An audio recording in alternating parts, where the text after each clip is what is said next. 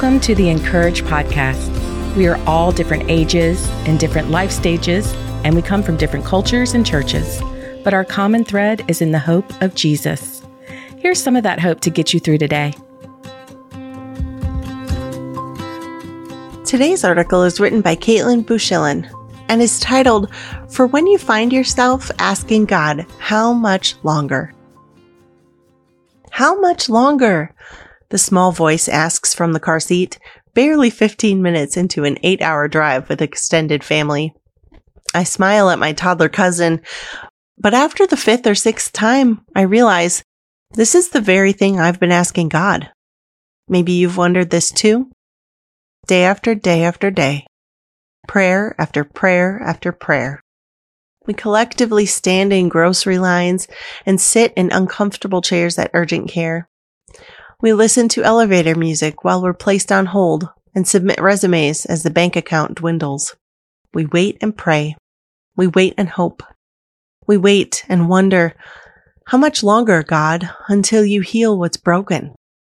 How much longer until there's a diagnosis, a baby, a restored relationship, a job, a way through the seemingly impossible?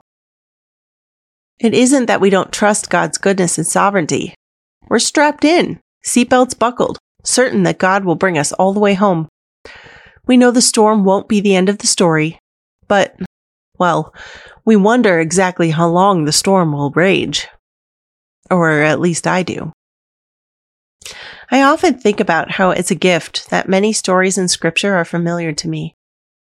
I've heard the names since childhood and can usually recall bullet points or at least a few details. But there is a danger I forget the timeline. I forget just how long these real people sat in metaphorical waiting rooms. Noah didn't build the ark overnight.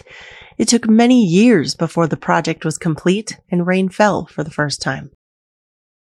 Sarah and Abraham longed for a child, and for decades they received disappointment month after month after month.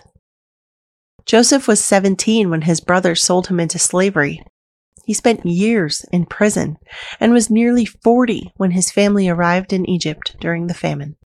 Moses fled Egypt and lived in Midian for 40 years before he saw the burning bush. The Israelites wandered in circles, walking laps around in the wilderness for 40 years. David waited many years between being anointed as king and sitting on the throne. The people of God waited 400 seemingly silent years between Malachi and Matthew, longing to hear a word from the Lord. Jesus waited 30 years before beginning his public ministry. There are plenty of times things changed in an instant, but waiting, it seems, is woven throughout Scripture. I think of this as I walk an outdoor labyrinth in my city the summer sun beats down, warming the carefully arranged stone pavers. I begin, slow and steady, and quickly realize that I can't look too far ahead. The entire path is clear from above, but from where I stand, the view is limited. I blink back tears as it weaves in and out, nearing the center only to curve out once again. And I say out loud in the empty garden, This is what it feels like right now, God. Each step brings me closer, but I'm literally wandering in circles here.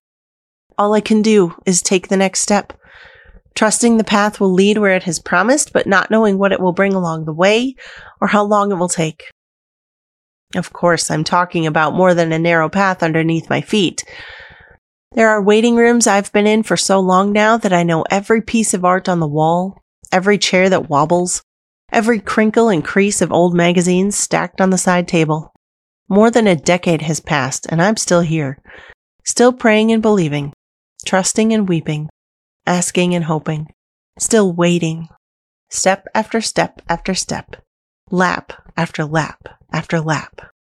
What I want is a miracle. And instead, I receive just enough strength to carry through the day. I keep praying for power that heals and restores, and He gives grace that sustains. It feels like manna, like exactly enough for today and no more.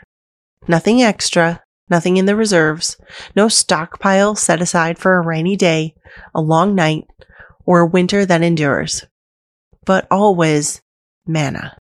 How much longer until XYZ?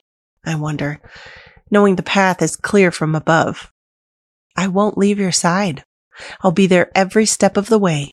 God seems to whisper in the wind, the leaves swaying with the afternoon breeze. It's not the answer I'm asking for, but it's the promise I need. And miraculously, it turns out to be no less of a miracle, the grace that sustains when winter endures. Manna after manna after manna, mercy after mercy after mercy. Looking back, fingerprints of his faithfulness mark every page.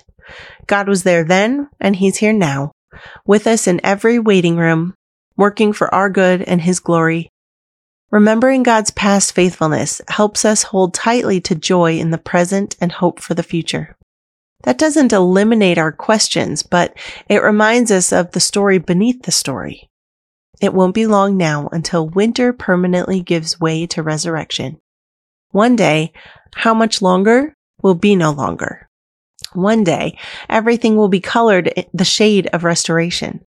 But for today, we hope, we pray on earth as it is in heaven. We remember that God will not be rushed, but neither will he be late. We wait and we trust, and we find that it's true. God really is going to carry us through. To read more from our writers, visit incourage.me. Make sure to subscribe to the podcast so you don't miss a single episode, and find us everywhere on social at Encourage. It's always a great day when a little hope and encouragement comes your way, especially during National Day of Encouragement. For ideas on how to share a little happy with someone else, visit dayspring.com.